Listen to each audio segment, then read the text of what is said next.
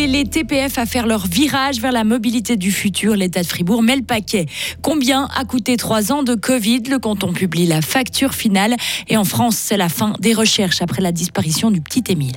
du soleil après les dernières averses de ce matin. Il va faire 26 degrés. Vous entendrez que la fin de la semaine s'annonce plutôt agréable. Nous sommes jeudi 13 juillet 2023. Agréable d'être informé par Karine Baumgartner. Bonjour. Bonjour Mike, bonjour à toutes et tous. Soutien de l'État au TPF dans leur virage écologique. Le canton veut augmenter sa participation financière au capital action des transports publics fribourgeois et la somme est considérable, 60 millions de francs. Le but, changer tous les bus pour des véhicules plus verts, un virage durable réclamé par l'État qui est déjà l'actionnaire majoritaire des TPF. Ce procédé est avantageux à plusieurs niveaux selon Jean-François Steyert, le conseiller d'État en charge de la mobilité. Si les TPF doivent faire leurs investissements, notamment la décarbonation qui nous attend de toute façon. D'autres investissements aussi, on pense à des gares routières, à des interfaces entre les personnes qui aimeraient poser leur voiture pour prendre un train pour aller plus loin. Tous ces investissements-là sont relativement coûteux. Le TPF peut théoriquement financer l'entier par des emprunts sur les marchés des capitaux. Avec le modèle qui a été proposé par le Conseil d'État, ça permet de réduire de manière importante la charge d'intérêt des TPF. Et avec cette réduction, l'État et donc le contribuable achètent pour moins cher les mêmes prestations et peut, avec cet argent économisé, renforcer les cadences, par exemple dans les régions périphériques où on sait qu'on peut encore développer un petit peu les choses. Le gouvernement fribourgeois a transmis sa demande au Grand Conseil qui devra se prononcer sur la question cet automne. Mais c'est à la population fribourgeoise qui aura le dernier mot lors d'une votation prévue ce printemps, printemps prochain. Le Conseil d'État fribourgeois est ouvert à une révision du volet éolien du plan directeur. C'est ce qu'il a répondu hier à un mandat. L'idée est de mettre sur pied un comité de pilotage qui serait notamment composé de deux conseillers d'État, mais aussi de plusieurs députés ou encore des représentants des communes. Ce groupe serait alors chargé de réexaminer le choix des meilleurs sites pour l'implantation d'éoliennes. Le gouvernement fribourgeois souligne par contre que la loi actuelle ne permet pas de faire voter les habitants d'une commune sur la construction d'éoliennes sur leur territoire. Presque la facture finale liée au Covid dans notre canton 80 millions de francs pour aider les hôpitaux et 34 millions pour la cellule de crise mise sur pied durant la pandémie.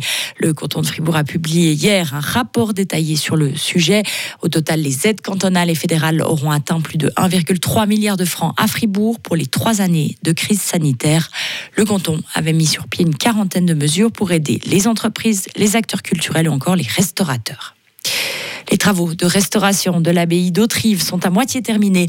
Le chantier a commencé en 2021 et est le fruit d'un consensus entre les moines, les architectes et les responsables de biens culturels.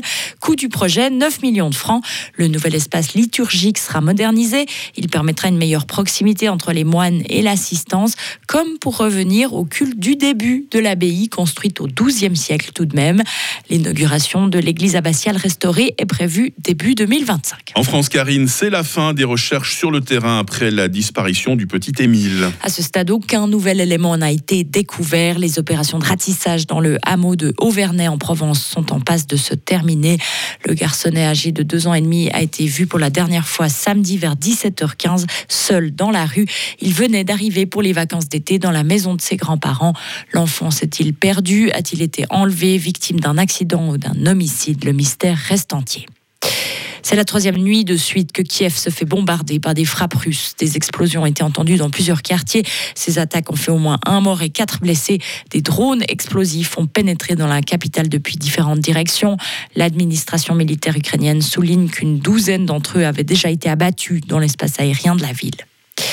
Bali va taxer les touristes étrangers. Dès 2024, ce sera 10 dollars pour aller faire du surf sur ces plages paradisiaques. Les autorités indonésiennes introduisent cette taxe pour préserver l'île très fréquentée. Les touristes indonésiens, eux, seront exemptés. Plus de 2 millions de touristes ont visité l'île de Bali en 2022, selon des chiffres officiels.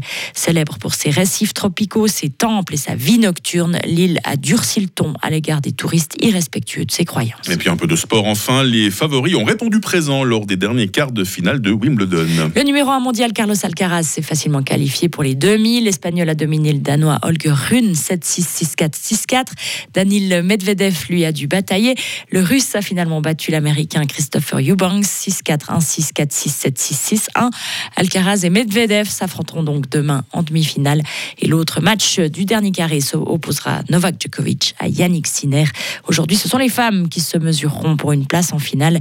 Elina Svitolina Svitolina défiera Marketa Fandrusova alors que Hans Jaber affronta Arina Sabalenka. Ah bah c'est la crème de la crème en tennis, que ce soit chez les dames que chez les messieurs. Oui, oui, ça, ça tient toutes ses promesses. Voilà, on va laisser un peu de sport quand même à Marie Sergani. Qu'est-ce que vous en pensez qui va nous rejoindre dans, quelques instants autour de, de cette table hein, pour qu'on puisse vous passer le bonjour en équipe et vous présenter évidemment, comme tous les matins, la question du jour.